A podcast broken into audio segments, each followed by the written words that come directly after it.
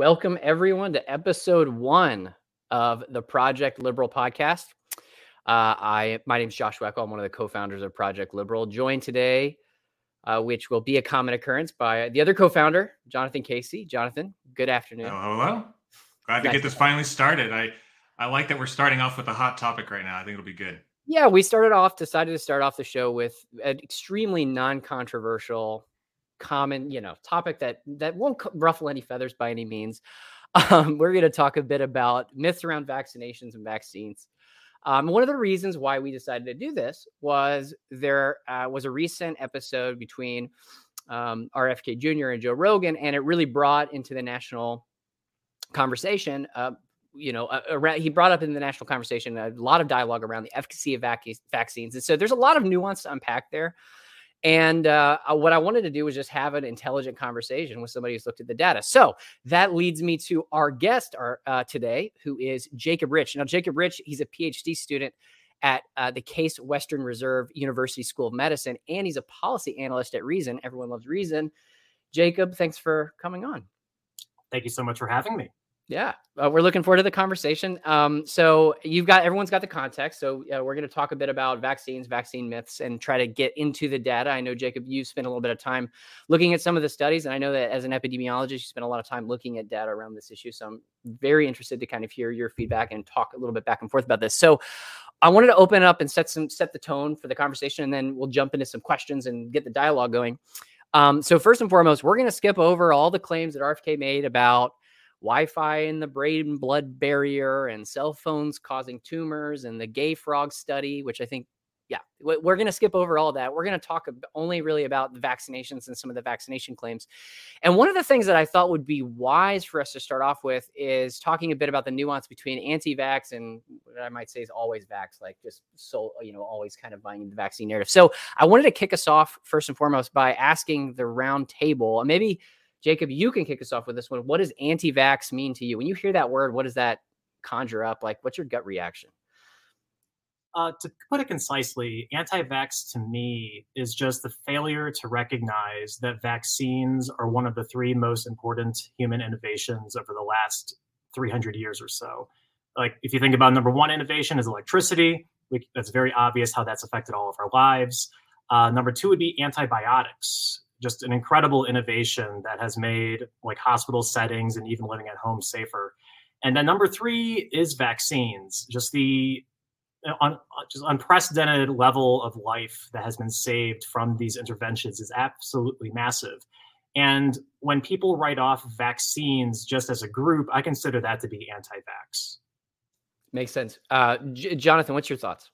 Yeah, I, I, I I describe it similar. I I uh, uh, interpret the word, the term anti-vax in the same way Jacob does here. But I think that in the narrative, broader narrative, anti-vax has come to mean some different things. The left is really, I think the left really messed up by describing anyone who was skeptical of the COVID vaccination or anyone who kind of questioned it, or even anybody who was just against uh, against mandates themselves, not not being against the vaccine, but just being against the mandates. They described them as anti-vax, and I think that that did a lot of harm uh, by broadening the term anti-vax to include anybody that was even slightly questioning things or just opposing the mandates. Yeah, well, well said. You actually took the words out of my mouth. That was where I was going to go with it. I, I personally, when I hear the word anti-vax, I think of somebody who's opposed to vaccines.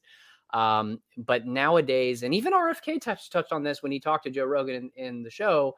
Uh, that word has come to mean a lot of different things to different people. So I thought it was important to get that out of the way because I had a feeling that word was going to pop up at some point. So thank you both for the context. So um, okay, so let's just actually get into the meat of it then. So I don't know, maybe you could set us up with some of the context, Jacob. Um, do you have uh, maybe the things that you took away, the key points in that podcast, that episode between RFK and Joe Rogan, and what do you think? You know, do you have any commentary on maybe how that affects the public conversation or public understanding of vaccines? Any two cents on that?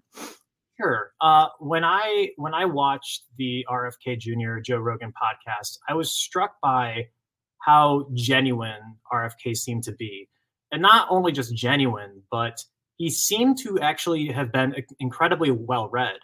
Like like uh, I told you guys, I actually like looked into all of the studies before we came here, and basically all of his authors, titles, even the year of publication seemed to be correct. And when he was citing the findings of the studies, he was remarkably accurate. Now, how he interprets some of those studies, I have issue with, and we'll get into the meat of that later. But I think there are some true things that he said that are completely being written off.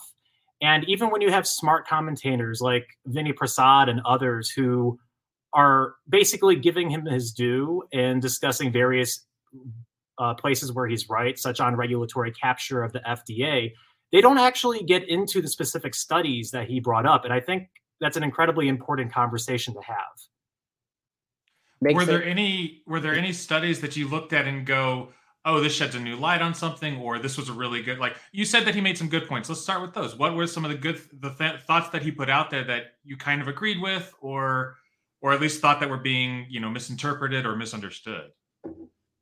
Sure. So when he discusses the issues with the VAERS system and our ability to even track whether harms are happening in the first place, he's absolutely correct. Uh, we need to update our, uh, I mean, we need to update just medical damage and med- medical injuries from pharmaceutical products in general. So this just isn't for vaccines, but when he makes the claim that there's really not good data to look into these things to even judge whether they're safe or not, he's completely correct. And he actually cited a CDC study that tried to machine count these things, and he cited the correct uh, percentage. It was like think about like 2.7 percentage chance of an adverse outcome from a vaccine. Like that is technically correct, but what he ter- tends to he tends to conflate things. So what is an adverse outcome? Well, it's not a 2.7% chance of autism. Right. It's like maybe a 2.7% chance that like your arm hurts yeah. after you get the COVID vaccine. And JAMA Network Open already looked into this. They saw that there was actually like a 48% chance adverse outcome from the COVID vaccine, but the majority of it was fatigue or your arm hurting. Yeah. And that's not really a good reason not to take a vaccine. Yeah. And I think a lot of people anecdotally can relate to that. Like, I mean, with the COVID vaccine, I know people would kind of report many oft, often I would hear people report getting sick or kind of having some sort of pain, and there, so that that makes complete sense. Is that the one in thirty-seven number that he gave? Because I remember at one point during the episode he said something like one in thirty-seven were injured yeah, by that. Yeah, I'm just making sure that's the one that I was thinking about. Mm-hmm. Okay, gotcha. Um, so somebody, somebody reports to the VAERS system. There's no follow up on that. There's no um, there's no investigation of that. It's simply a reporting to a system. Do you know how how does that process really work? I mean, it's it's it's kind of involved actually, and you have to go okay. through some hoops. But as far as I'm aware, actually anyone can enter into the VAERS system. It's just that it's a massive undercount of what's actually happening. He's he's completely correct when he says that that's it's a undercount of adverse events, and it's really dependent on the selection bias of people even reporting in the first place. So it's really hard to gauge what's going on in the population from the system. Got it. Noted. Noted. Okay, so why don't we take a step back and talk about big picture stuff? I there was a there was at one point I think one of the the takeaways at least I had and I think a lot of people had about uh, that episode was that RFK kind of in, in in multiple ways kind of alluded to the idea that uh, vaccines are causing general harm to the public. Um, what do you think about that kind of narrative? I mean, you obviously disagree with that based on, I think, from what we talked about at the beginning, that vaccines have been one of the greatest inventions of you know humanity. Um, but kind of, what do you think the scientific consensus is on the harm around vaccine? Is there any any uh, grain of truth to that? Um, there are specific products that we can discuss later. You could actually like go to the either the CDC or the FDA, but they actually have an entire list of retracted like vaccines. And they also have an entire list of retracted medical products because all medical products are developed and sometimes harms and you know various things that follow are not documented during the process. But the the effect of vaccines is actually much more remarkable than most people acknowledge. So consider polio polio has until like very very recently where we, when we had an outbreak i think it was like maybe in new york yeah. it was basically eradicated throughout the entire world. And the only cases of polio that were happening were basically polio that was caused by the vaccine. And some people might say like oh that's kind of dangerous but you're having like about 33 incidents of polio a year out of like millions of doses. So the probability that anything happens to you is incredibly low. But people then ask further, like, why are we continuing to vaccinate for polio if polio is gone. Like any risk of something bad happening is maybe something that you want to avoid. Right. And this is when uh, we can actually look into the research by Christine uh, Stabell Benn. Um, she has actually looked at the non specific effects of vaccines. Basically, if you follow the population through time and actually look at other types of outcomes other than whether you catch the disease or not, you can actually determine other types of outcomes. So even though polio has been eradicated throughout the world, when polio is distributed in various uh, African countries, we actually see a about I think a 20% reduction in mortality among the group. And that's because viruses are actually somewhat similar in structure with each other. So being exposed to a polio that you most surely can beat might prepare you for encountering uh, the flu. And there's actually pretty good documentation about how polio vaccination actually fights against influenza. And maybe you're thinking, well, I, I live in a developed country. Like, I, I, don't have to really worry about such diseases in Africa that are uh, disproportionately caused by uh, sanitation, clean water, and whatnot.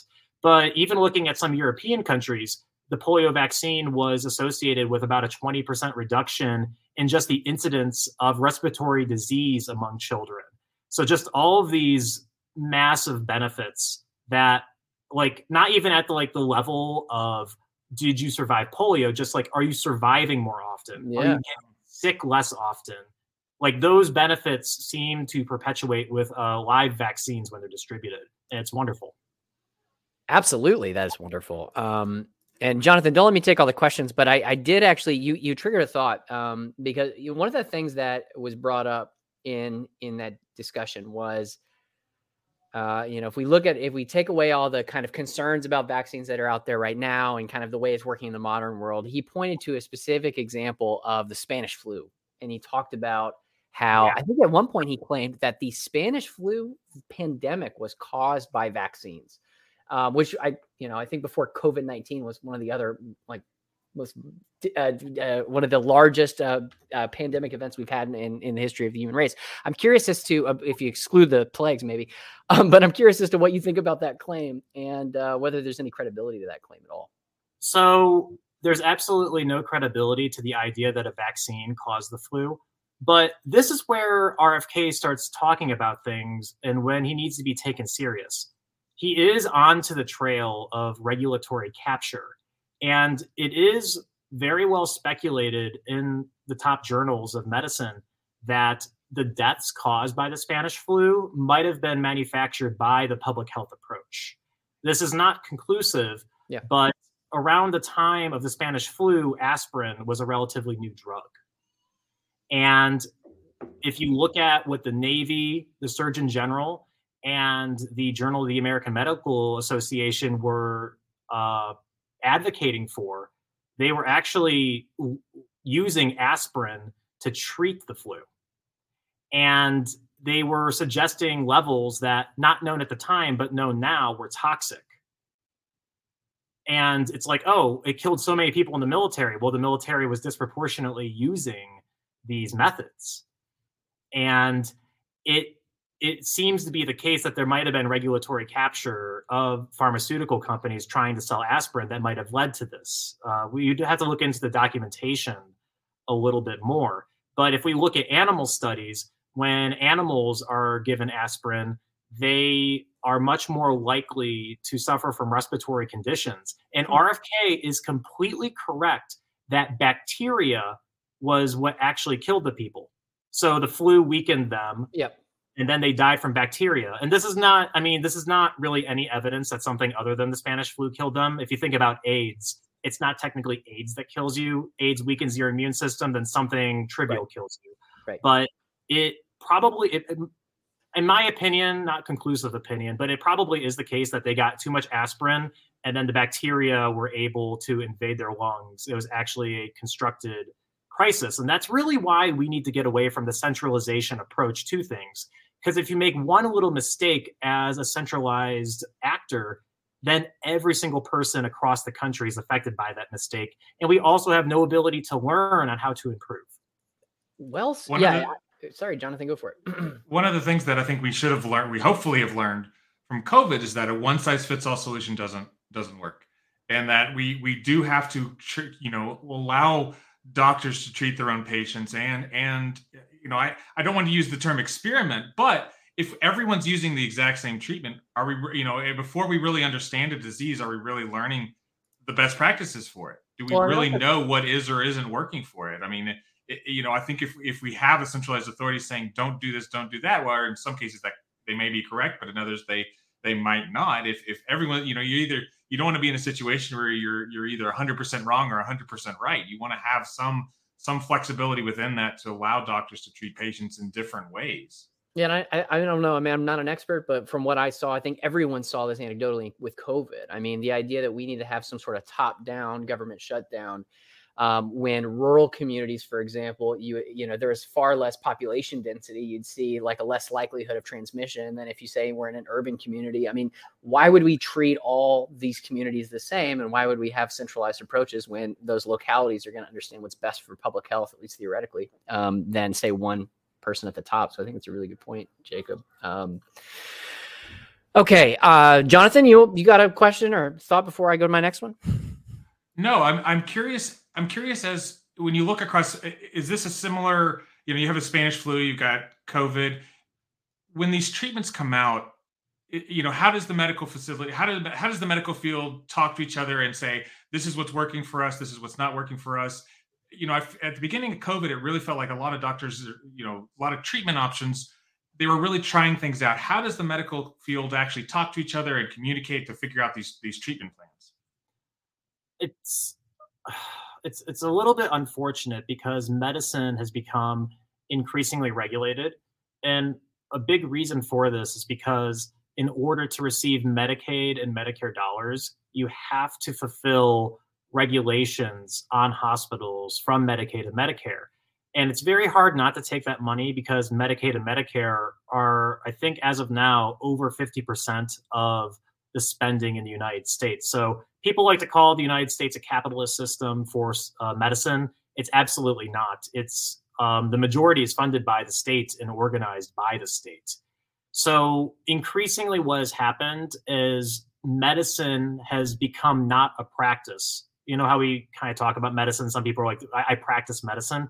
It really isn't like that anymore. It's more of a protocol. You find very smart intelligent people who can memorize protocols and they do what the protocol is. And that's kind of what our approach to pandemics is now. Mm. Basically, the public health authorities say what they think is best, and the doctors just go forward with the orders. And we really need to get away from that because when they're right, they're right, but when they're wrong, they're wrong. And you guys are familiar with Hayek. If you don't have the information for your specific circumstance, it can be incredibly disastrous, just as COVID was. Yeah, absolutely. We're I want I, I want to get us back to vaccines in a second, but I want to kind of continue along this thread. You know, the, the government is so intertwined in our healthcare system and so overbearing in our healthcare system, and sometimes it, you know, at, at it, it, you look at it and go, how can we start to disentangle government from these these decisions, this centralized authority from these decisions? Where do we start? Where do we look at and go, okay, we can we can do this change and this change and this change. Where are some of those things that we could do tomorrow? Because I, I know that it would take many years, if not many lifetimes, to truly untangle our government uh, from our healthcare system. But what would be some of the first steps you would say? Okay, these are these are actions we can take now that would help kind of uh, reduce that role.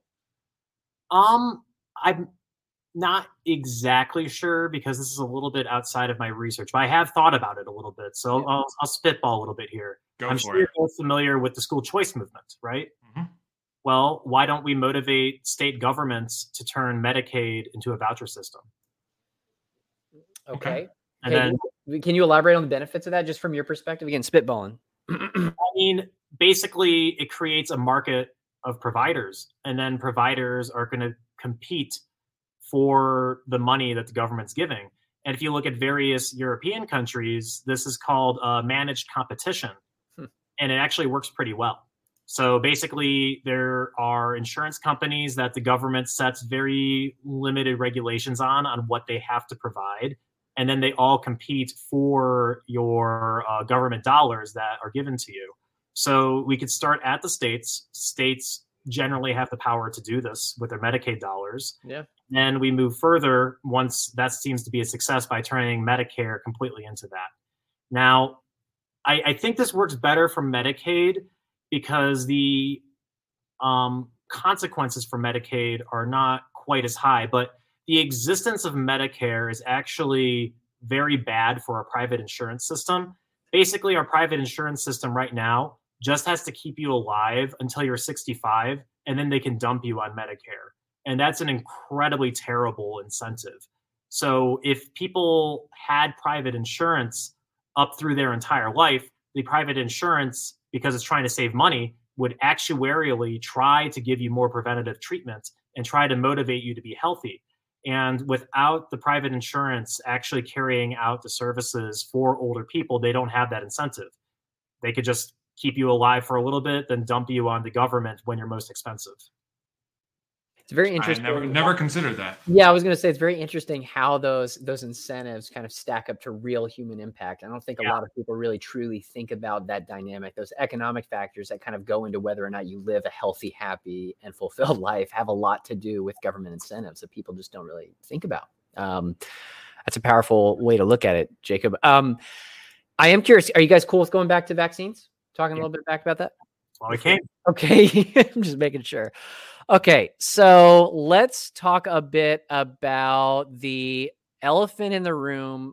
Uh, whenever you talk about vaccines, it's the autism study. And I, I want to say that the autism study that was brought up was the one in pediatrics in 2004. I, I could be wrong. Maybe that's not the one he mentioned on Joe Rogan. But okay. 2002, 2004, yeah. Okay, okay, got it. So I'm curious as to whether you could clarify a bit on the current scientific understanding between that link. Is there a link? Is there any credibility to that narrative? Well, if you look at that study in particular, there was no association with autism. There was an association of like various tics that people might associate with autism, but uh, oh, let me rephrase that. Basically, they there was two waves of the study. And the first wave showed that there was an association with tics, but when they corrected for factors in the second wave, then the association went away. And then they were very clear to say that there wasn't an association with autism anywhere in the study at all. So basically, what RFK Jr. is claiming here is that there was a conspiracy to hide the true study results.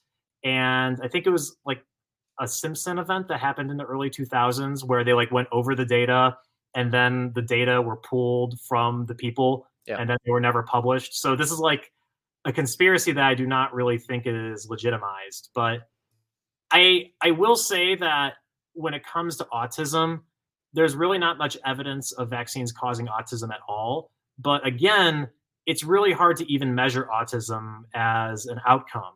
Like the idea and the spectrum of autism has been expanding. So without a consistent definition of autism to look over time to see if anything correlates with it, there's really no way to determine whether anything actually associates with autism. So autism is just really off the table in terms of looking as an outcome for any sort of medical intervention. I, I think it's a really balanced way to put that. And is that tied to the fact that when you say the definition has changed, we're talking about, say, the introduction of like Asperger's and kind of that spectrum there. That yeah. spectrum. Is that something that's new just within the last 20 years or? Um, yeah. Okay. Because I'm not too familiar with the background of that. What what would you tell somebody who's you know worried about these studies and okay, well, it does look you know to them it says well they're messing with the numbers or they're what checks and balances do these studies have that you would say okay here's here's evidence that they it's you know difficult to to uh, just you know somebody's not just going to go in and change the numbers or what kind of you know who looks at these data who looks at this and ensures that the data isn't just being moved around to come up with whatever result they want. Sure. So this is another place where rfk jr might actually have a little bit of a point. Uh, people are monitored in all clinical trials and all, all basically all drugs at least in the initial version of the drug go through randomized trials to make sure that they're safe and that they're effective. But they're because of how would you put it ethics concerns if a drug is shown to be effective, then everyone who's in the control group is actually exposed to the drug because it's considered unethical not to expose them to the drug. So, if there is a long term mortality outcome associated with a drug, we basically will never know unless it's incredibly obvious. We are not going to be able to compare the exposure and the control groups over time because the control group is often going to be exposed to the drug once it's shown that it's efficacious. So it's really hard to actually make any sort of relative mortality arguments about drugs. And I think that's a, a, a giant limitation of what's in front of us right now. I would just say, like, for someone who's looking to vaccinate their children, you should look into a bunch of the Benn studies about just how mortality in general seems to drop. And yeah. the vaccines where that seems to be the case, you should have no problem giving that to your child. And I mean, like 33 cases of polio out of millions of doses, those aren't bad odds. You have a higher chance of dying on the way to the hospital than your child getting harmed by that vaccine. Well said. I um as I I have two babies under 2 right now and I've been spending a lot of time thinking about that and had a similar uh, similar understanding after looking at the numbers. One of the things that also was brought up to Jacob during that uh, podcast was the conversation about mercury um, mm-hmm. and mercury's presence in vaccines. Uh, can you comment on that? I think one of the anecdotes that I thought was interesting, and Jonathan, I think you were the one that had talked about this, was the mercury level in a vaccine is equivalent to a can of tuna or something like that. Um, do you have any commentary on that whole mercury? I, I, I do. So first off, there's two different types of mercury, and the differences, or at least two different types of mercury that like are discussed here, and the differences between these mercury are like a single molecule. And if you look at alcohol, you have ethyl and methyl alcohol. One gets you drunk and is great, and the other one kills you. Right. So, like a very small difference in the composition of the molecule can be massive in terms of harm. But the mercury that is used in these vaccines really isn't safe at large levels. And that's actually the reason why it's used because you use it as an agitator and basically, when the dead virus is next to an agitator, your body creates an immune response. And it's actually by design so that the body recognizes something is harmful and then it conflates the dead virus with what's harmful. So it's actually all by design. This, but this this is actually another point that we actually need to take very serious because if you look at some of the Benn studies and a bunch of other studies that have looked at DTP vaccinations in Africa. And this is where RFK was actually citing the studies and was like pretty pretty accurate about what he saw.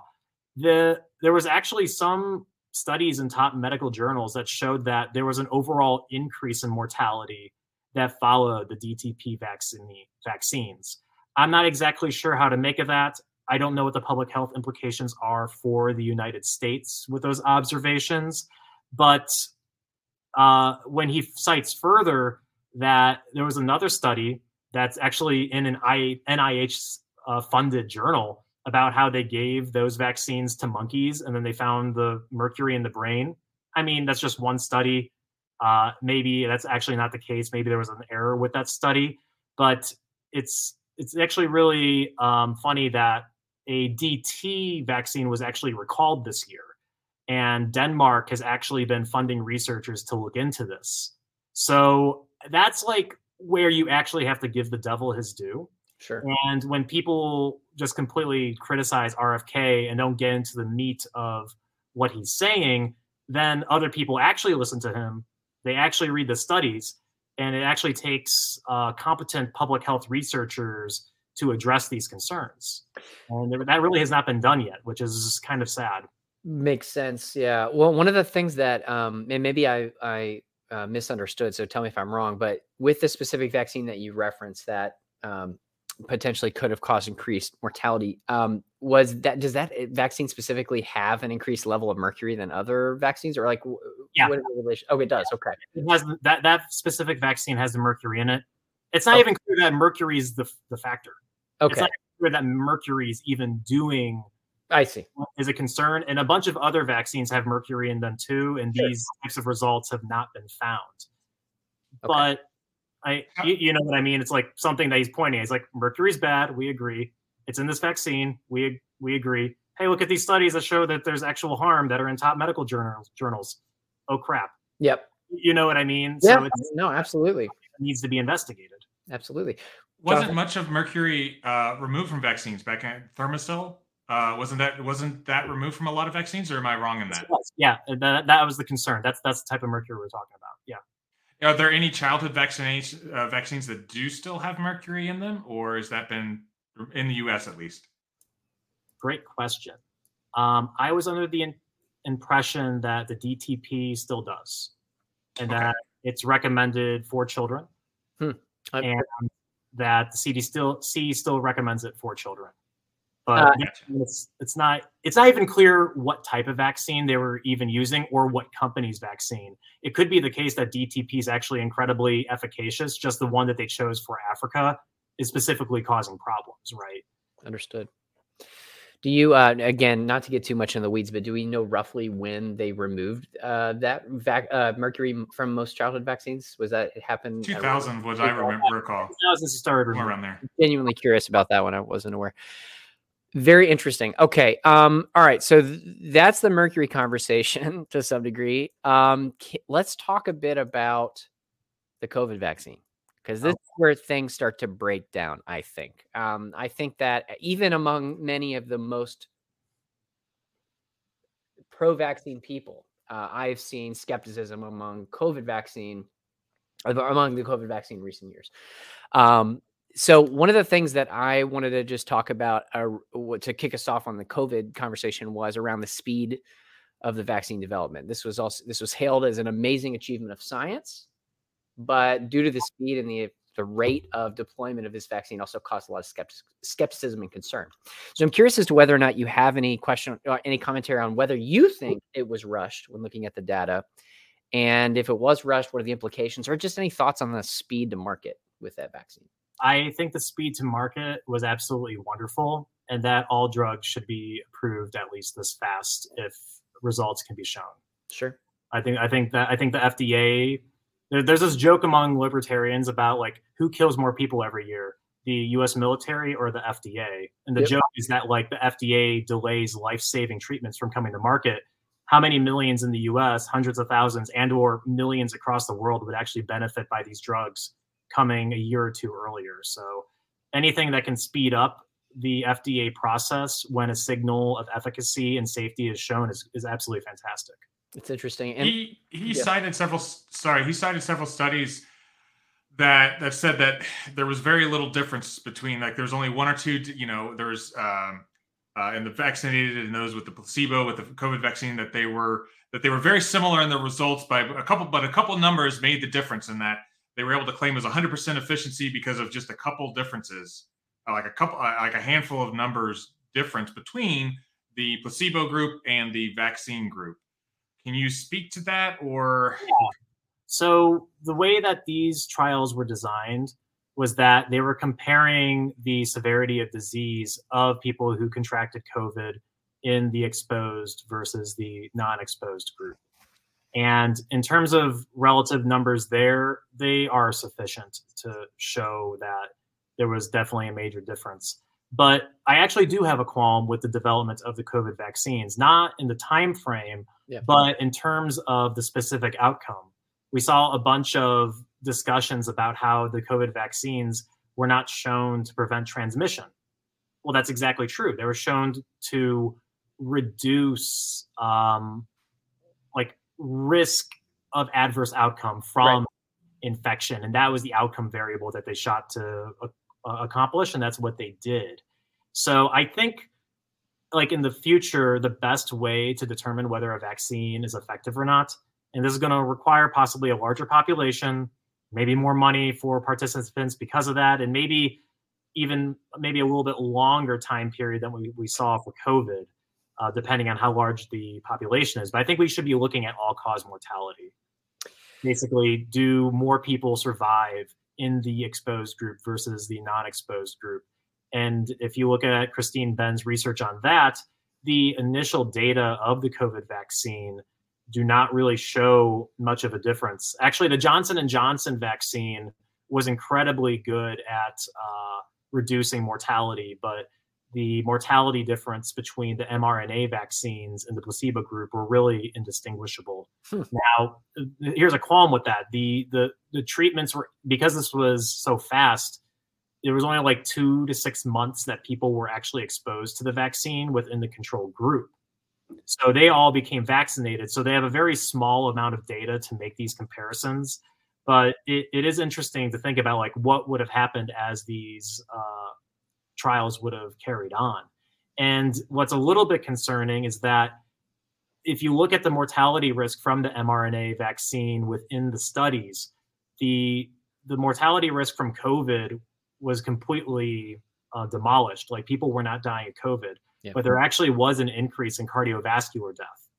And it's actually cardiovascular death increase within the vaccine studies themselves that makes the placebo group indistinguishable from the uh, from from the exposed group. Understood. And so that's the whole myocarditis uh, conversation, right? One of the one of the things that I heard, and I, again, this is me going off of my memory from reading something months ago, so I apologize if it's off base.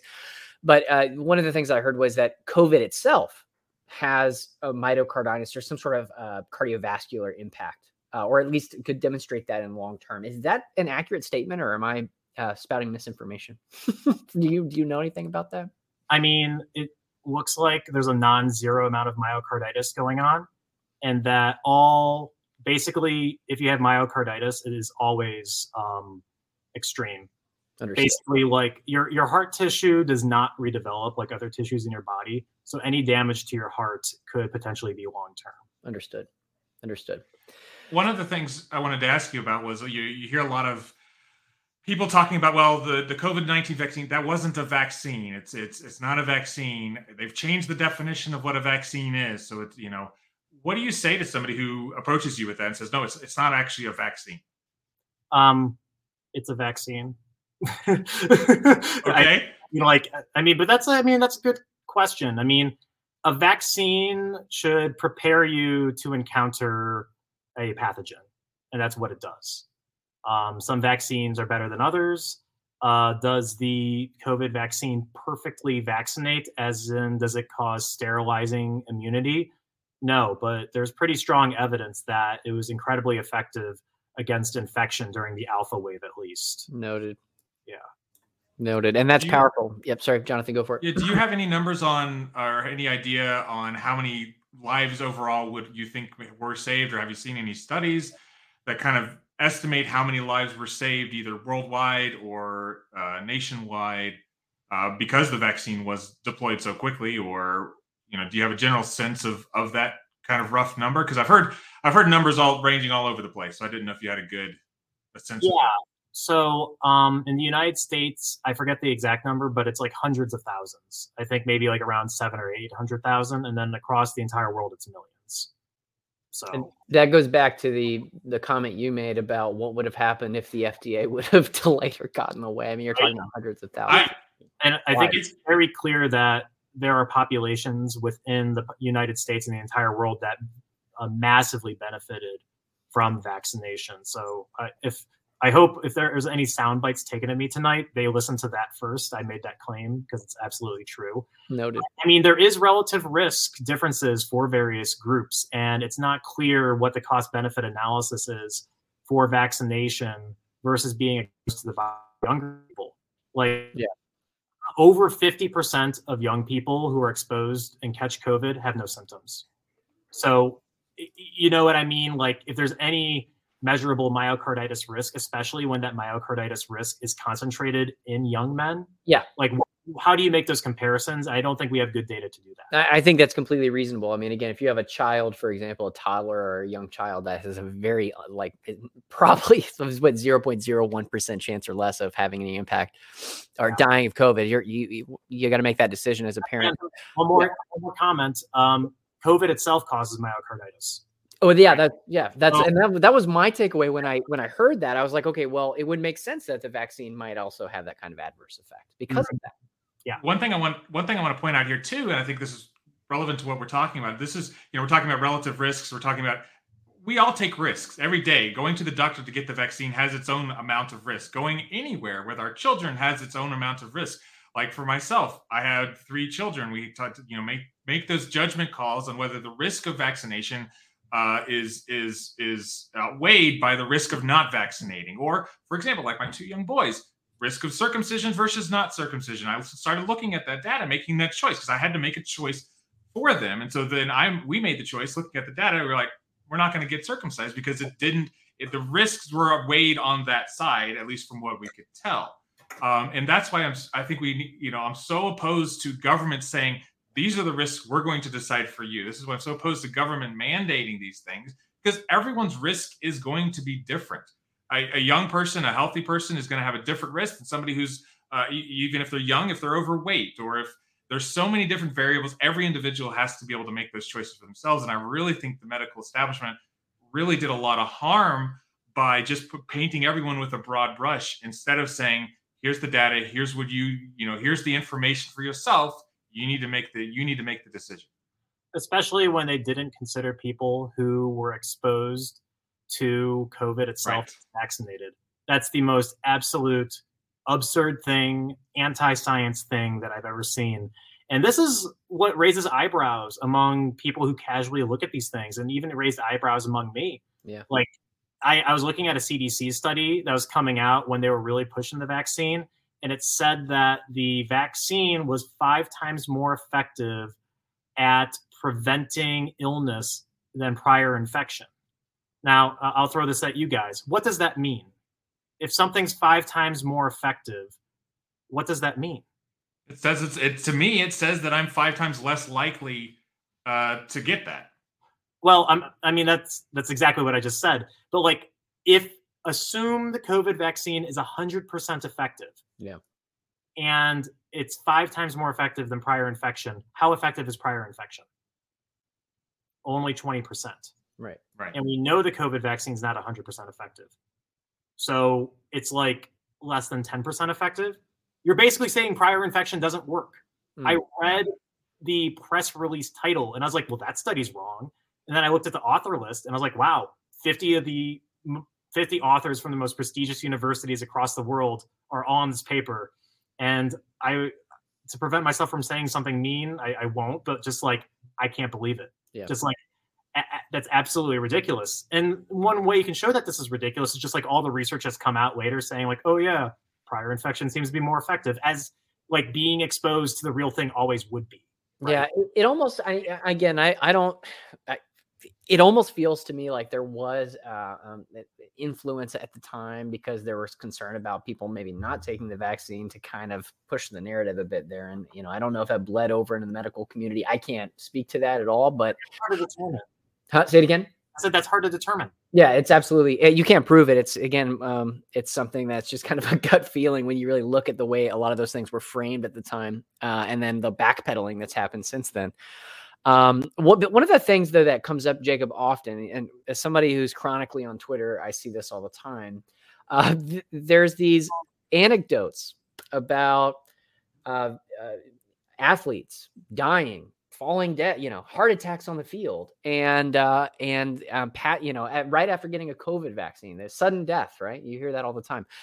Yeah. Do you have any thoughts on that whole narrative, that whole meme? I guess is what you call it. I mean, those are anecdotes. Yep. You also have to understand that like heart attack risk on the field has never been zero. But I am a little bit suspicious. I just don't have any way of evaluating it, so I really don't want to make any sort of claim. Makes it sense. is it it would be i mean i don't even have a database in front of me to tell you whether it's more common right now um, it possibly is but I'd need to first figure out whether it's more common right now, and then if it is, it needs to be investigated.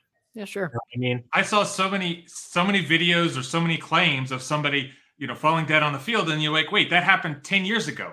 Yeah. It couldn't have been the COVID vaccine because COVID didn't exist back then. So that kind of brings me into, into what I wanted to ask you is how does how does I or Josh or our wives or our friends how do we look at some of what you know the information that's coming in and say how do we determine what's true, what's not, what's the best way that somebody who hasn't studied these things, who doesn't have a degree in these things, can look at these data, look at this data, look at this information that's coming in, and how do we how do we parse through it to to make good decisions for for our own health? I mean, the best way is to find a friend who is somewhat familiar with these things and to ask them. You know what I mean? There's really like you, you shouldn't take all your health advice from me. You also shouldn't take it all from the CDC. You shouldn't take it all from the FDA. Like no monolith is perfect and every organization slash person has um, has special interests that are influencing them so you kind of just have to find sources a good friend who you trust is a good source for them to kind of explain what's going on and then you got to question them and you have to throw questions back at back at them and honestly that's why like a friend or an organization that you communicate with is good because like uh, like a lot of people who are my colleagues, they ask me things all the time, and then I say things, and they're like, "Jake, that's crazy," blah blah blah blah, and I'm like, "Oh, I never considered that." You know what I mean? So even I need to be checked. So I'd say the best, just find an organization or a person who you can kind of check a little bit, so you can kind of investigate things yourself, so you can make your own best inform- informed decision. Does that sound like decent advice? I, li- I like it. I mean, listen, we all we you know we go to our doctor, we get a diagnosis or an opinion well, sometimes we go get a second opinion, and that's yeah. good. That's okay. Yeah. Like even you know, even with our own personal doctor who may have been with us for a long time, it's okay to go get a second opinion. And I yeah. think that Jacob, you probably you've already repeated this a couple times, but I think you know just kind of having um, being skeptical in general of you know people that are making claims is extremely important. I feel like it almost gets lost uh, nowadays in society. It feels like people find a claim and then they go seek to validate the claim rather than kind of starting from a position of neutrality and also like listen to people making claims with skepticism first and foremost and i think that just that kind of focus on on making sure you're intentional with that is a really important thing to do because otherwise you can get sent down some dangerous rabbit holes um, it, it, it, what do you think about doing the research on google because you mentioned you mentioned friends are a lot of people do this on their own right? Do you have any thoughts on on that? On how to um effectively um, do any research on your own? I that google's where i do all my research and if you read academic studies on your own you're already doing more research than most doctors. There you go. So doing your own research I, is good. That's why I, yeah. I, I like it. That's good. I think people i think people should learn from the read these things for themselves and, and dig through it and, and check themselves. But I think that we also need to uh, that healthy skepticism is essential. Um, the other night, I got challenged about uh, aluminum in vaccines, so I started going down that rabbit hole about mm-hmm. what that means and how much is being, you know, ingested through uh, uh, different means. Like you know, when you're vaccinated, it goes into your muscle, and it takes time. It takes a long time actually for it to be distributed out into the bloodstream. Or, for example, like you ingested through, uh, obviously not me, an infant would ingest it through breast milk uh, and how that how much that actually makes their way into you know into into into their system. Um, and so finding finding good sources is is is key in, in understanding some of these topics because I'm looking at some of these things going I don't I don't understand how the the digestive system uh, uh, uh, interacts with aluminum. I don't know how you know how much aluminum that gets injected as a vaccine actually makes it into your bloodstream or how quickly it does. Like these are things that I don't no, but you can find you can find good source material for some of these things um, to kind of combat some of the you know some of the some of the claims out there. Yeah. Also, uh, another more advice on like who to talk to. Find a doctor that reads academic studies. Um, I, I mean, it's just that clear. Like I said, like there there is an issue with like like uh, like like credits that you receive in order to keep your job as a doctor but like a lot of these things they attend are just like lunches that have like no information or anything. Yeah. They're very casual. Like find a doctor who's actually very interested in their field, regularly reads journals associated with their field. And you can kind of figure that out by like next time you're at your checkup or whatever, be like, oh, did you read this study? And if they have no idea what you're talking about, ask them why. I like it. Okay. I think I, what you said earlier was about you know, doctors just being protocol doctors, where they're just going down a protocol, and instead of instead of really understanding their patient and their patient's need, I think that that I think that that's a really good point that I hadn't considered before. Same. That really, some of them are just going down a checklist, and that's not that's not going to be the best for the patient. Uh, one uh, well, we have we have a couple more minutes left, and so I wanted to touch on something that also is just a um, kind of a broader topic that's been going on since COVID. Uh, vaccine mandates, and I didn't give you any prep on this, so if you don't have data, don't feel free to you know. I'm not worried about data. I'm more worried about kind of your thoughts on it. One of the things that anecdotally I feel like has to be kind of the case is that if you have a mandate, a vaccine mandate, it inherently is going to increase skepticism among a populace because they're kind of they're forced to do something against their will. So if you have somebody that's like, I can't go to my job unless I get this shot. If I may not have wanted to do it voluntarily, but now I'm being forced to do it, I feel like it, there has to be an effect on vaccine skepticism and vaccine mandates. I'm personally against vaccine mandates, but I'm curious as to whether you have any thoughts on the relationship between skepticism and, and, and mandates on that. Like I said on another show, I there was the way that I thought about this before was that there is a theoretical world where vaccine mandates make sense. But after seeing what happened with COVID, I absolutely no longer believe it because it's actually a political economy disaster. And people being skeptical from mandates is completely legitimate. Yeah. And the, the political economy disaster is if is it easier to convince the public to take a vaccine or to lobby for a mandate? Is it easier to make an ineffective vaccine that is not thoroughly researched and then lobby politicians to mandate it? Or are you going to like make one of the most incredible discoveries in the world with billions of dollars of research and then actually take the time to convince people to take it? The efficacy of vaccines is why we can't mandate them it's the it's on the company themselves to convince the public that they work and that type of motivation is going to ensure that they absolutely do work. Well said. Uh, if you see your friend get vaccinated and then survive a, a disease um, and yeah. see the market like the market factors there actually operate at work that that's way more powerful than a mandate. I, you know and one of the things that really disappoints me it, it really kind of makes me sad is that I feel like the the the public health response to COVID and the introduction of many many mandates for travel for jobs at the federal level at least it really set it set people acceptance of vaccines back. Um, now again, you know people are responsible for their own inability to look at the data and look at the facts and figures. So I'm not making any justification otherwise, but I'd say that that is a disappointing truth because if you want if you want vaccines to be prominent, I don't think vaccine mandates help you with making sure that more people take them. And the, in the in the uh, in the long term, if we're talking about generational timescales, assuming you're not going to continue ma- mandates for the next twenty or thirty years. Um, eh, Jonathan, do you have anything to add on that before I go to some closing questions here? No, go for it. Okay. Um, one of the things that you also mentioned to me, Jacob, uh, which I thought was interesting, um, one of the reasons I think I was familiar with you was some of your work on opioids. Yeah and that's not really directly related to this, but it is related to this in the sense that it was brought up on RFK's podcast about Dopesick and some of the, um, I, I, think, claims or misinformation that were brought there. Do you have any commentary on some of his comments there? Maybe you can set us up and give me some context on what he mentioned and why it was maybe off base. Well, I, I think this, I think his commentary on opioids actually points to the biggest concern about RFK. There's some things that he's well researched on and that he prevent presents that are actually true, but he's doing too many things. He's trying to talk about too many things when these relationships and issues are incredibly complex.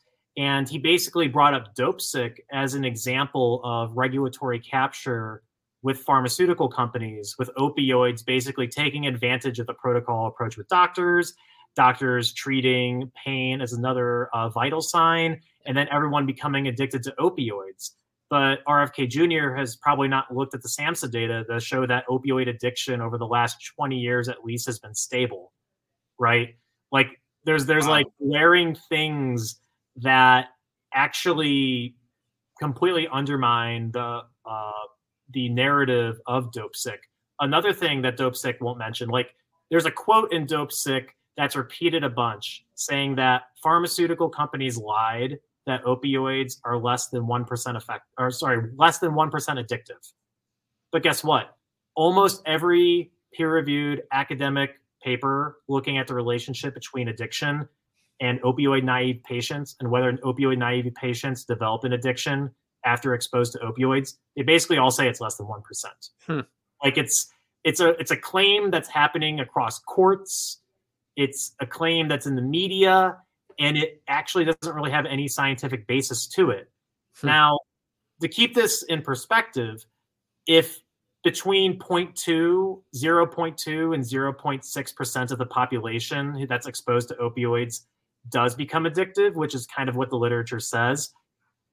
0.6% of 90 million people who take opioids is a lot. Yeah. But I just want to point out that there are um, explicit, objective lies that are being touted in such media, such as Dopesick, and RFK has not done enough research to understand that. And I think that's kind of his Waterloo with most of the topics that he discusses. So, so how would you combat this? I know that he's people have taught you know he's he's saying nobody will debate me on these things. Um, would you say that the you know scientists should go debate him on whatever show? Should they? How should some of this misinformation be countered? Should it just be releasing articles that say nope, this is the actual fact? Should it be in a debate format? How, you know, obviously, you know, you're not going to speak for everyone, but for you personally, is this something you should? Yes, I would debate whoever on this topic because I think that's the most effective way to do this. Or are you know where do you line up on that? I would love to talk to him. There you go. I mean, I, and I mean that sincerely. I believe it. I I think that debate has to happen. It doesn't need to be like an official Oxford style debate, but you need to get in front of him. He needs to tell you some of the true things about harms that he's seen. He could be like, okay, what about 20% less people dying in Africa after exposed to the polio vaccine? Right. Is that not good? Like how you know what I mean? Like once you like throw that back at him, how does he actually respond? Maybe he has a good rebuttal, and that'd be good to know what the good rebuttal is, right? And that's why we do this. Like we generally, if you believe in freedom, you believe that people are kind of inherently good and that they're in, they're able to actually uh, use information for the betterment not just of themselves but people around them, right? So exposing people to the discussion, you just have to trust people that they're going to interpret correctly. Otherwise, you just believe in paternalism and want to run everyone's lives, and that's not something I believe in. Yeah, that makes sense to me. Um, to to wrap us up, I think you, you, we we touched on this with the debate, and you touched on this in the, the remarks you made before the last question.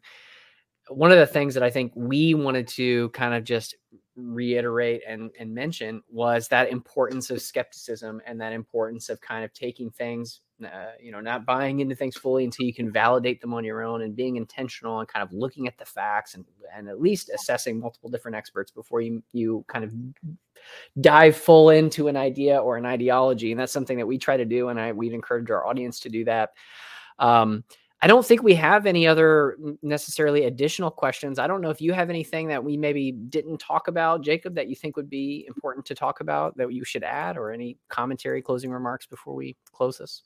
No, I, I think we touched on about everything. And I think that this conversation is one of the first discussions and commentaries on the RFK uh, podcast that actually addresses what he says. I was looking at what Vinay Prasad said, which is interesting, but like no one actually addresses the articles no one addresses the actual claims and i hope that if other people see this that it actually starts a real conversation and we can move forward. Yeah the, the... I, I, love it. I, i'm going to kind of extend on what joshua said earlier in that when investigating things we don't have to come to a conclusion yeah. you don't always have to say i know what's going on here because the reality is nobody really does know what's truly going on even the most knowledgeable person in the world doesn't know everything and doesn't understand everything. Um, yeah. I, you know, it's it's one of those things that people can have a greater knowledge in certain areas, certainly.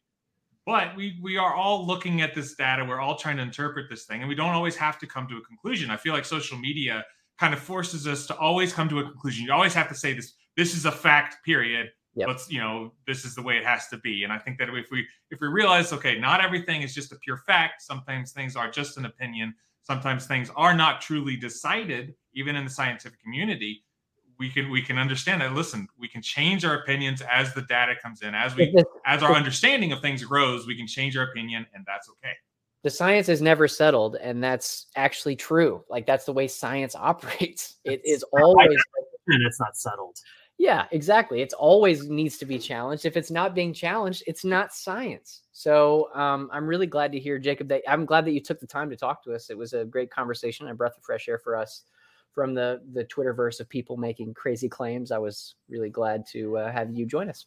Thank you again for your time. It's been a pleasure. Thank you so much. Yeah. Have a great day, guys.